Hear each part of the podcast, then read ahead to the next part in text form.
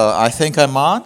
And uh, open your Bibles to Philippians chapter 1, if you would, please. Philippians chapter 1. I do appreciate all of those who came out today and helped assemble the, the Word of God. And uh, got a represent, representation up here has already been mentioned. I also appreciate the hospitality, the place to stay, the meals that have been provided, and looking forward to spending some more time and getting to know some of you a little bit better. We're looking forward to sharing our burden tomorrow. I've been excited to hear uh, the burden of the missionaries that are here, and um, what a blessing to be in God's house with God's people. I don't know what your custom is, but I ask you to uh, stand as you find your place there in Philippians chapter 1, verse 27. We'll read the verse pray. I'll let you be seated and we'll jump right into the message. Philippians chapter 1 and verse 27, where the Word of God says, Only let your conversation be as it becometh the gospel of Christ, that whether I come and see you or else be absent, I may hear of your affairs, that ye stand fast in one spirit, with one mind, striving together for the faith of the gospel. Notice that last phrase, striving together for the faith of the gospel. Let's pray. Father, we love you. Thank you so much for the privilege of being again in your house with your people, the freedoms that we have to do so, as we heard last night. We thank you for that. Help us not to take it for granted. And may we use the liberty, Lord, to propagate the gospel even here uh, in America. Thank you for these that are going to different places on the planet. I pray that you would uh, bless, Lord. I pray that you would use me tonight. Fill me with your spirit, please. I'm behind the cross. Give us spirit filled ears. And Lord, may we, however, not be hearers only, but may we be doers. May we hearken. May you have your will and way. Uh, I believe that uh, missions conference is a great time to be challenged, uh, and that's good. But Lord, we, I believe that we need to be more than challenged. We need to be changed, and only you can do that. So I ask you to change us for your cause and for your glory. We pray in Jesus' name. Amen. Thank you. you may be seated. Uh, tonight, I want to preach for a little bit on well uh, the theme of your conference. Do your part to reach the world. And so we can give that title to the message, Do Your Part to Reach the World. And, and we're not going to spend a whole lot of time here in Philippians 1.27. We'll actually look at several passages tonight. But here, uh, this, uh, this verse talks about, again, striving together uh, for the faith of the gospel. And we, some of us will be doing that in other places. We are gathered here, of course, for this week. Uh, but uh, some of us will be going off to different areas, back to, Uh, I won't start mentioning the countries, but, uh, uh, but we're striving together together. And Pastor Mark's already talked about, you know, there's a different piece of the puzzle for each of us. Uh, tonight, I'm actually going to look at some things that I believe is, is for all of us. So sometimes we wonder, so what is, what is our part? What, what can be my part to reach uh, the world? And I think the Bible uh, answers that for us. Uh, I don't think this will be new, uh, but uh, just some repetition of some Bible principles that we need to do if we're going to do our part uh, to reach the world. First of all, we need to pray. And Luke 10, verse 2 is a familiar verse. It's also a parallel passage in Matthew. But Luke 10, 2 says, Therefore said he unto them, he being Jesus, them being the disciples, the harvest truly is great and the, the, but the laborers are few. And think about this if that was true back then, it's even more true today. Uh, the population has uh, uh exploded uh, since the days when Jesus, was, Jesus Christ was on planet Earth. And so the harvest truly is great, uh, not in, only in, in size, but in magnitude and importance, right? The harvest is great. But the laborers are a few. And uh, that is a, a sobering statement and it is a true statement, I believe, still today. The laborers are few.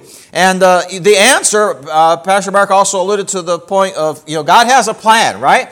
And uh, He gives us part of the plan right here. He said, Pray ye therefore the Lord of the harvest that He would send forth laborers into His harvest. And uh, I actually forgot to uh, replenish my prayer map. I gave one to someone last night. But on our table there, we have uh, prayer maps. And uh, years ago, when we started with this ministry, in fact, sometimes people still ask me, they'll look at my board and they'll say, So, where are you a missionary to? And uh, I started to say, To the world. And then I got to thinking, well, I, know, I better know what I'm talking about. And uh, to make the long story short, I found a prayer map put out by another uh, ministry. It wasn't one that I could necessarily recommend, but God used that map in my life to enlarge my burden and my vision. I started praying for countries that I had never heard of. And, uh, and so some years ago, I heard that there were 70 countries on planet Earth that didn't have a single independent Baptist missionary. And uh, I thought to myself, that's not God's fault, right? God is not willing that any should perish, but that all should come to repentance. I appreciate what Brother Reisinger said about his generation. I believe every generation has the responsibility to reach the world with the gospel. The Great Commission is to be accomplished. It's not something, you know, for the end of the age. It's for every generation to accomplish. Of course, we haven't. Many generations have dropped the ball now. And, uh, but I believe part of the reason is because uh, we aren't praying right? This is a specific prayer request. Now, there's a lot of teaching on prayer in the Bible, but I believe that this is the only specific prayer request that Christ gives us. And yet, many Christians do not systematically pray for labors. And so uh, I believe God led us to put out the World Prayer Map. We've been uh, publishing it for 10 years now. And, uh, and one of the reasons is to get people praying for our, our, our ministry and the countries that we hadn't got shipped to, to, get, uh, to ship to. And God's enabled us to grow in that regards. But the real purpose is it's got the nations listed there. And if you pray for eight countries a day, you can pray through the world on a monthly basis. And so uh, I'll just share a quick testimony before we move on. Uh, so, a, a, country that I've been praying for for years is Gabon. Gabon is a French speaking country in Africa. There was no independent Baptist missionary that, that we knew of. And, uh, and a few years ago, about, about two years ago now, I suppose, uh, I was in a mission conference and I saw this playboard for guess where? Gabon. I was excited and I got to meet Brother Fisa, Mihi Mihindu. He's from Gabon. Uh, long story short, he came to the U.S. to go to medical school. God had other plans. He got grounded in the Independent Baptist Church in Nebraska, uh, studied for the ministry, got called to go reach his people back in Gabon.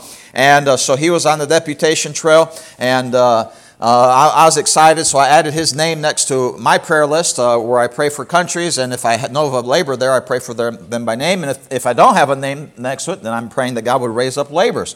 And so he was an answer to my prayers. And um, but the neat part of the story is, uh, um, uh, he, so I, I talked to my pastor about him, and we had him in uh, uh, summer, about two summers ago. And we have a young man in our church, John Despain.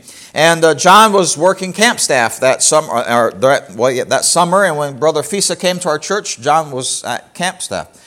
Well, a few weeks went by, and uh, John had come back from camp staff. And we took some of the teenagers in, uh, in our church up to Illinois to help a small church. We had done some, uh, uh, some John enrollments for them and we had taken, gone, gone in to just try to be an encouragement, do some uh, uh, canvassing.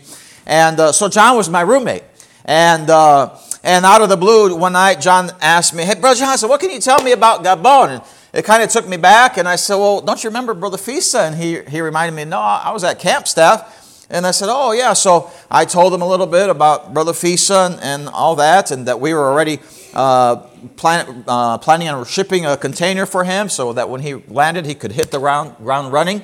And uh, French Bibles, French New Testaments, French John and Romans, and French Gospel tracts, a whole container. And uh, so then I knew John used our prayer map, but then John, uh, we're talking about a teenager now, John showed me his prayer list. And he showed me Gabon, where God had laid Gabon on his heart and he had put it on his daily prayer list. He wasn't just praying for it monthly, he was praying for Gabon daily. And so my point is, it wasn't that, that God was answering my prayer, God was answering the prayer of a teenager. Amen.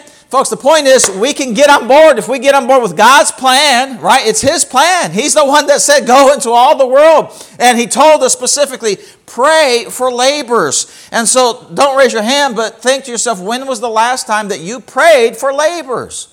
For a specific place? Uh, Many other stories could be told. I, I, don't have time. If you'll pick up our prayer map, actually, it'll, it has a real short story of a pastor that prayed for Costa Rica and uh, for a particular village.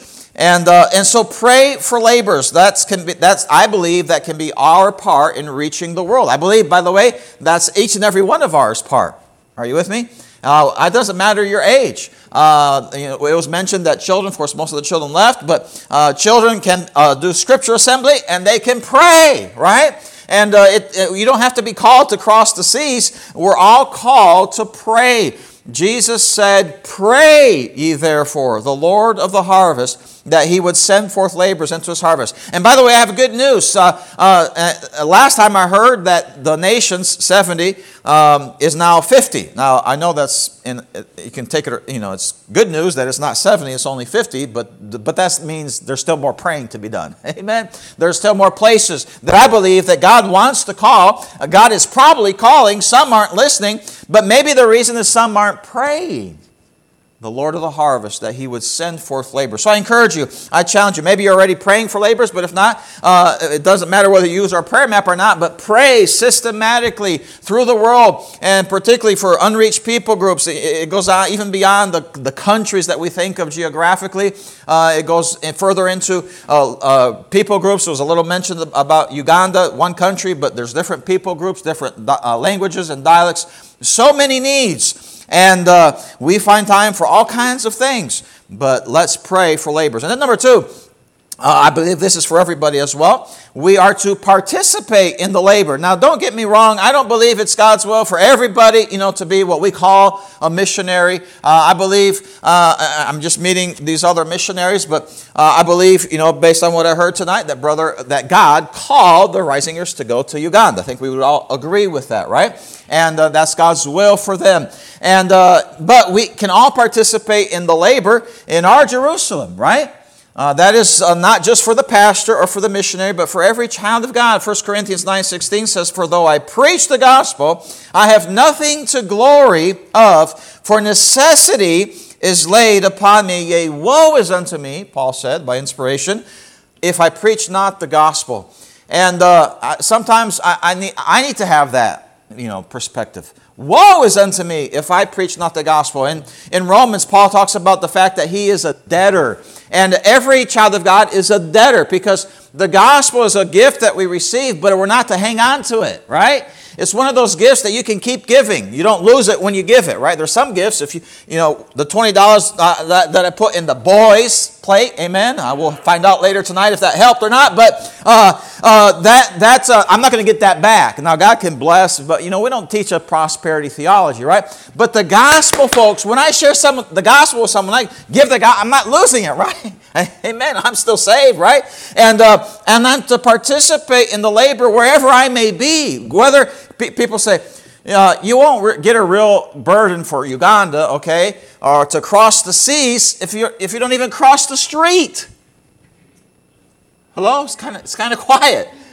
We, eh, this is again, this is not Pastor Mark's only Pastor Mark's responsibility. We are all to participate in the labor. Um, some people say, "Well, God hasn't called me to go." I trust He's called you to stay. Then, Jim Elliot said, why are you waiting for a voice when you already have a verse? Go into all the world and preach the gospel. Again, I'm not saying that, that, uh, that God is calling everyone here to, to cross the seas, but if He doesn't call us to cross the sea, He has called us to at least cross the street. We're to participate in the labor. In 1 Corinthians 15 34, I don't know if uh, some of the other brethren here have thought about this. It's amazing to me how much God has to say about missions in the books of 1st and 2nd Corinthians. You know, we think of the book at Corinth, or the church at Corinth was a pretty carnal church, right? I mean, they had all kinds of problems. And a lot is said about missions. I think that one of the things that God is saying is, look, if you'll get missions right, kind of the other things will start to fall into place. Some churches have this idea that missions is just another program of the church. I believe biblically that missions is the purpose of the church. Okay? And so we are, we are all to participate in the labor. And in 1 Corinthians 15 34, there's a very sobering verse. And Paul, by inspiration, says, Awake to righteousness and sin not, for some have not the knowledge of God. And then he says this I speak this to your shame. Now he's speaking to the church at Corinth there, but uh, of course, all scripture is for our profit. And, uh, and uh, I think that, uh, you know, I guess, I guess we would have to think about that. What if Paul wrote a, tr- a letter to, you know, some of us are from different churches, most of us are from, from, from the church here. But what if he wrote a letter to us? How would that verse be penned?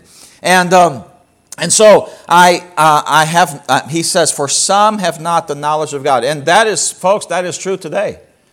Um, I, I've heard some different statistics.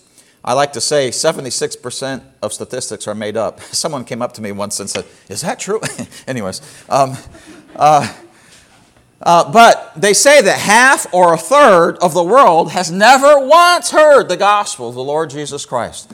And again, I submit that that's not God's will. Um, and so we need to pray for laborers, and I believe that's every one of our part in reaching the world. If we're going to reach the world, we need to pray for laborers. Number two, we need to participate in the labor. You may know the story of Kevin Carter. Kevin Carter was a South African photojournalist. You may remember the picture of a vulture kind of stalking a little girl. Um, and uh, this picture was taken in Sudan in 1993. Um, he was awarded, he was actually awarded a Pulitzer Prize in May of, of 94 for the picture. And the picture gained some notoriety. People started asking questions like, What did you do for the girl? And, uh, and he began to be criticized, I think rightfully so, for not helping the girl in the picture. He said, he, he said basically, well, I was just there to take pictures. I don't know what happened to her. And they, people got really upset when they found out he was uh, like less than a mile, I think, from a, from a feeding station and he could have gotten water and, and food for this starving girl. And yet he knew nothing of what happened to her. And uh, two months later, he committed suicide. And in his suicide note, he said he was depressed and haunted by vivid memories of starving or wounded children. And uh, and, you know, uh, perhaps we, we would all jump on the bandwagon of, of, criticism, you know, especially, you know, seeing the picture, this little girl about to starve to death. I mean, the vulture was basically waiting, you know, that was the vulture's next meal. And, uh, and this man could have helped. He could have done something, but he did nothing. And, uh, and yet, as we, make, as we think about that spiritually, people are dying spiritually, right? And it doesn't matter what color they are, what language they speak and, uh, and whether they're in Uganda or in, in, in Maine, right? Without the gospel, they are starving and they will die eternally and go to a place called hell.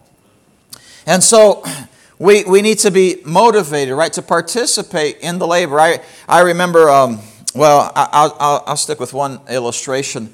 Um, I, I got to, Brother Mark, some, I've been to 26 countries, and most of our, our, our trips are to English, Spanish, and Portuguese speaking countries. I'm selfish. I speak those languages, and I like to be able to communicate with people. And so, um, uh, well, a few, several years back, actually, I asked my pastor if there was a place he wanted to go, and he said Romania.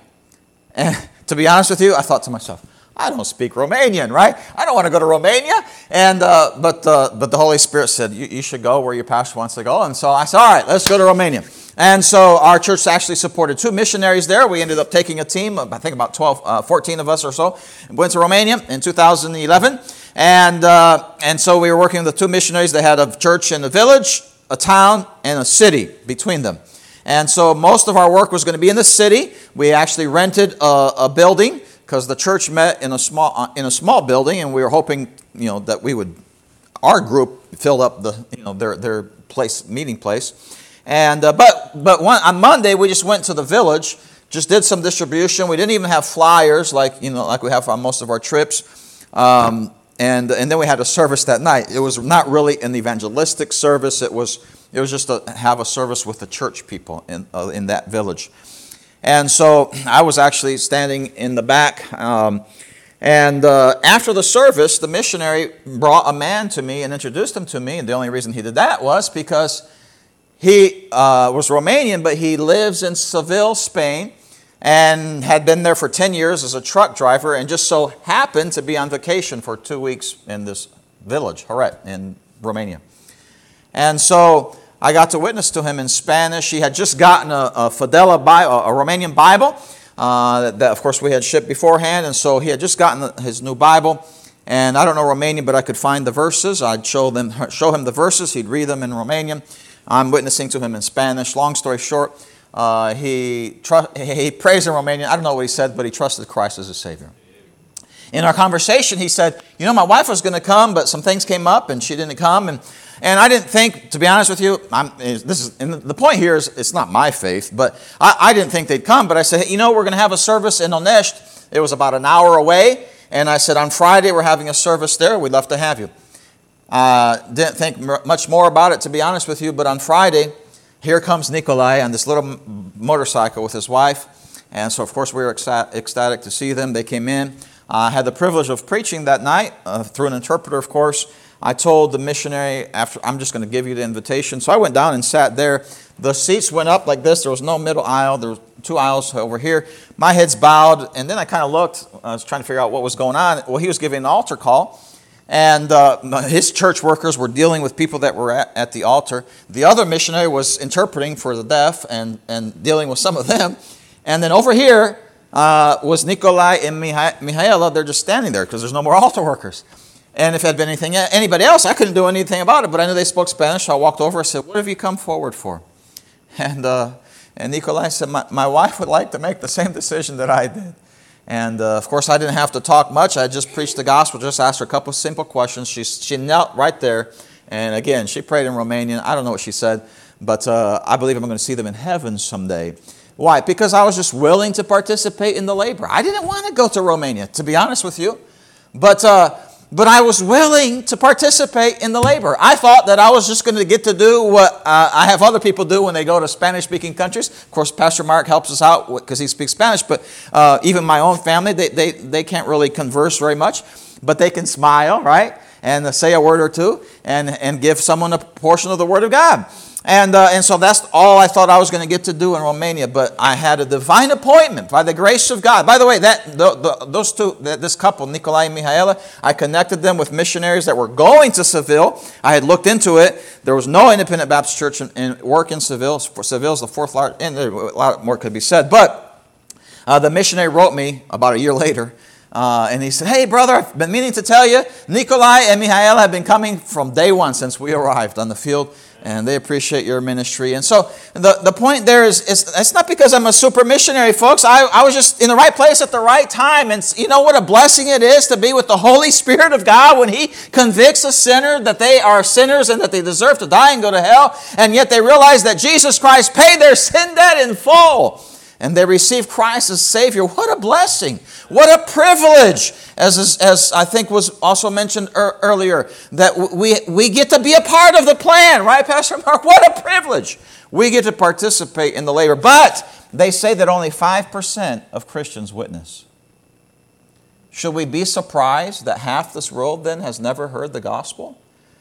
And so we, we've got a lot of people missing out on their privilege, but also responsibility.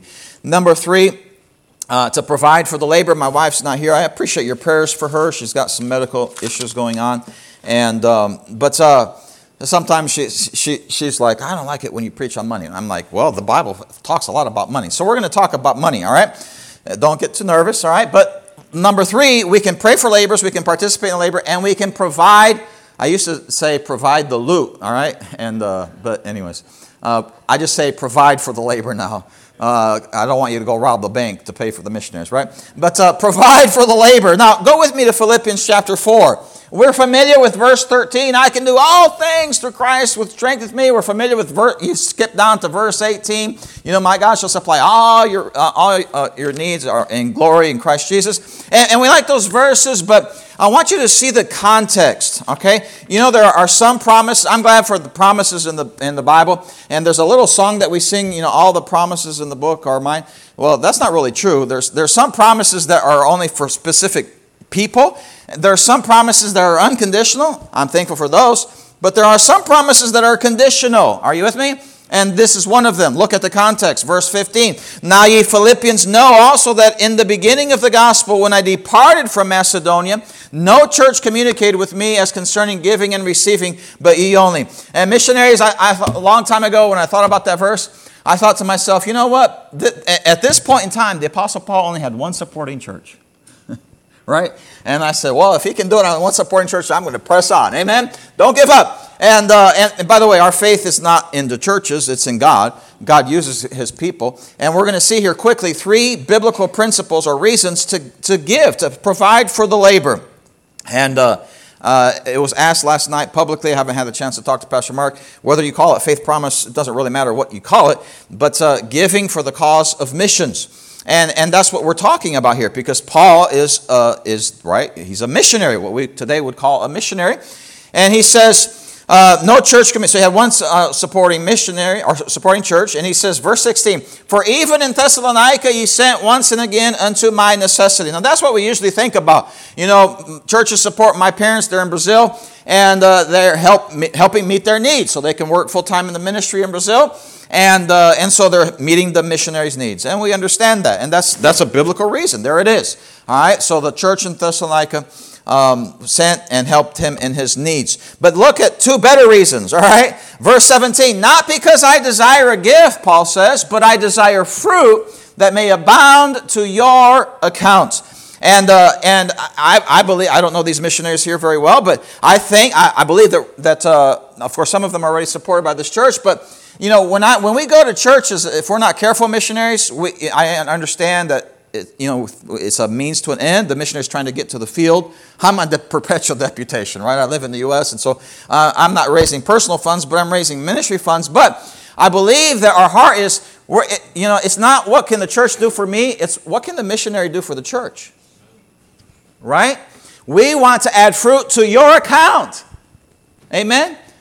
Maybe you're not that excited about that, but I want fruit added to my account. So I support missionaries through my local church. And when I pre- read their prayer letters, man, people are getting saved. And uh, yes, the missionary's doing that. And, and, and, uh, and of course, God's going to get the glory. But uh, hey, I'm selfish. I want some fruit, Pastor Mark. Amen.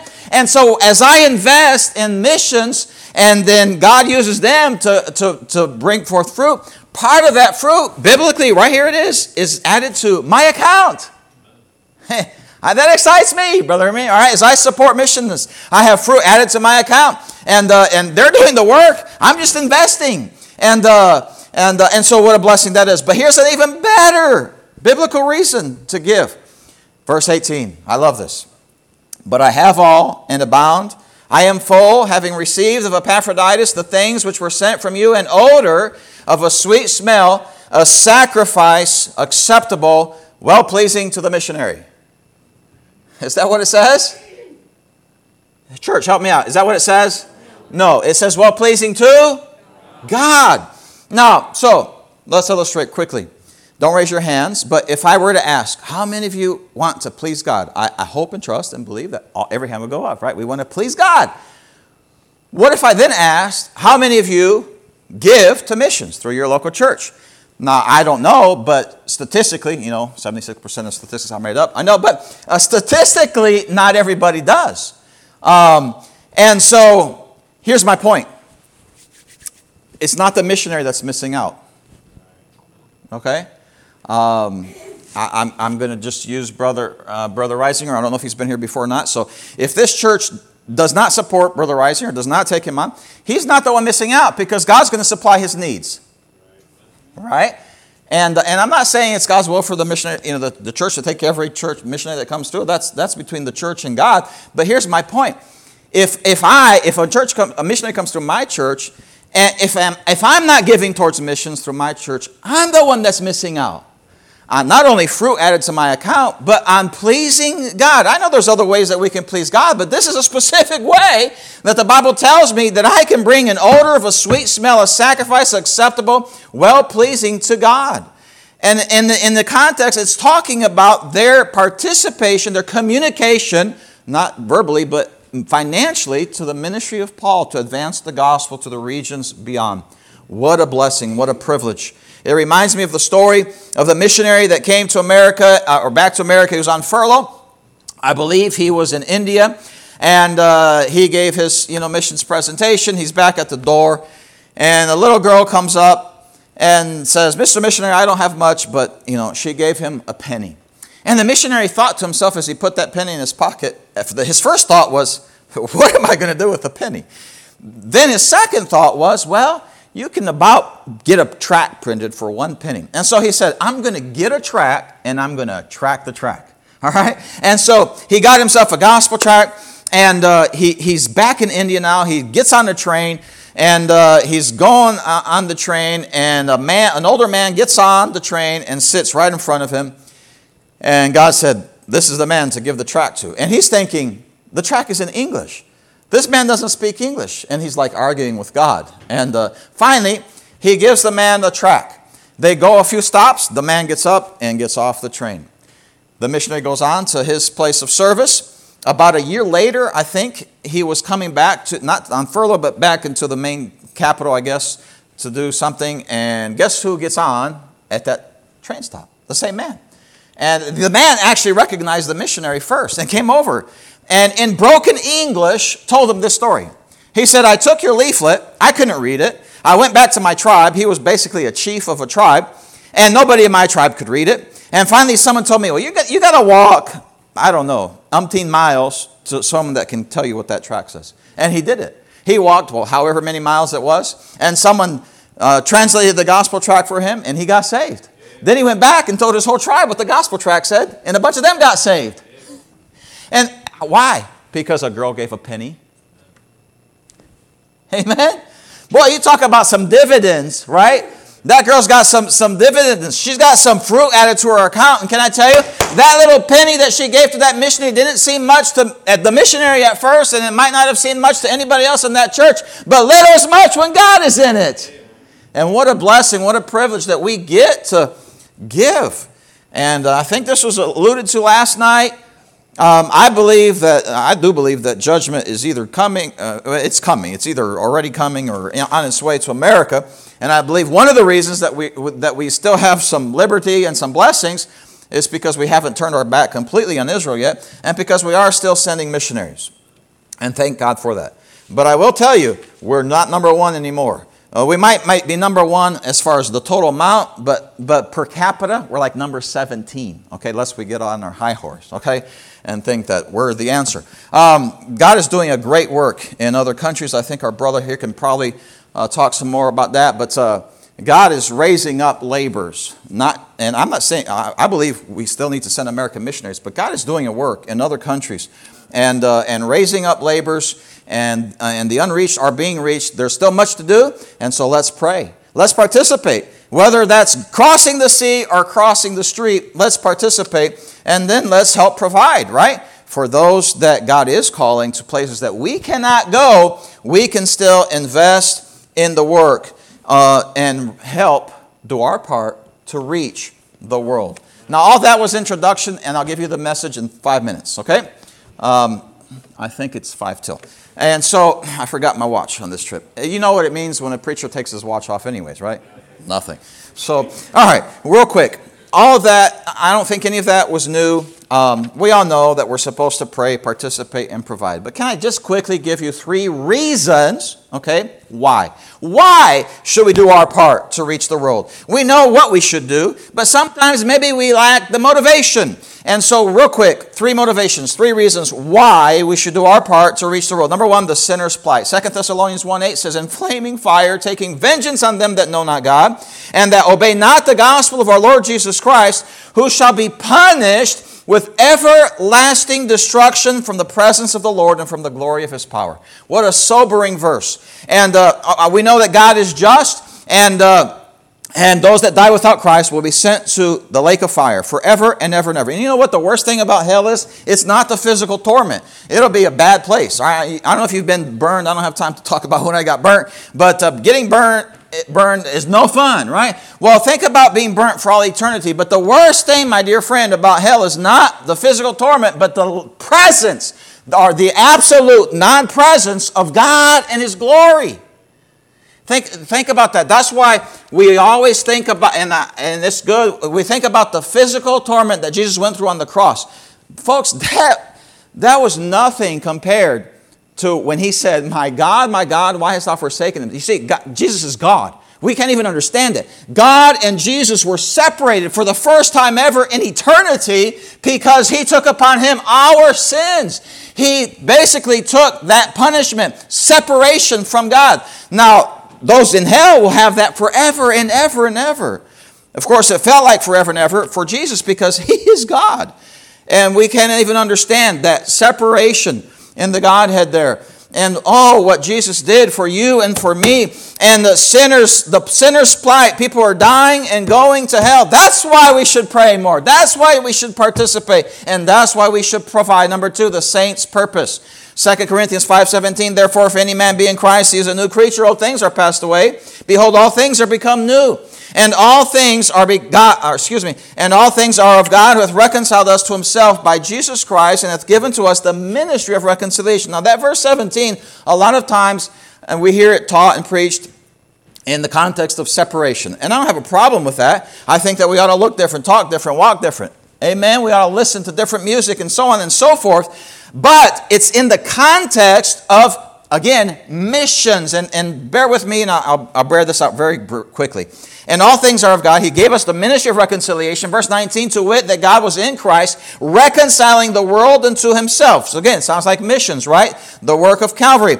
Not imputing their trespasses unto them, and hath com- uh, committed unto us the word of reconciliation. I like that. That's where our ministry comes in. He gave us the word of reconciliation. Amen? And so we'll, we'll mention that a little bit tomorrow night. But the word of reconciliation. And then verse 20 says, Now then we are ambassadors. Who's we? Not just Paul and an elite group of missionaries. We, the body of Christ, we're ambassadors. We represent not the president, folks, we represent the King of Kings and the Lord of Lords, the creator of the universe, the one, the only one, and only Savior the Lord Jesus Christ. We're ambassadors for Him. And, and we're ambassadors for Christ as though God did beseech you by us. We pray you in Christ to be reconciled to God. So here's my point. When it talks about we're a new creature, we have a new purpose. But most Christians, many Christians, are still living for self. Many times I live for self. Okay? And I'm not sure, I, we, we joke about food, fun, and fellowship, right? Baptist distinctives. And we've had some of that this week, and we'll continue to have that. I'm, I'm for those things. Amen? Uh, I'm all for food, fun, and fellowship. But, folks, it's not about my fun. It's not about my pleasure, but it is about His.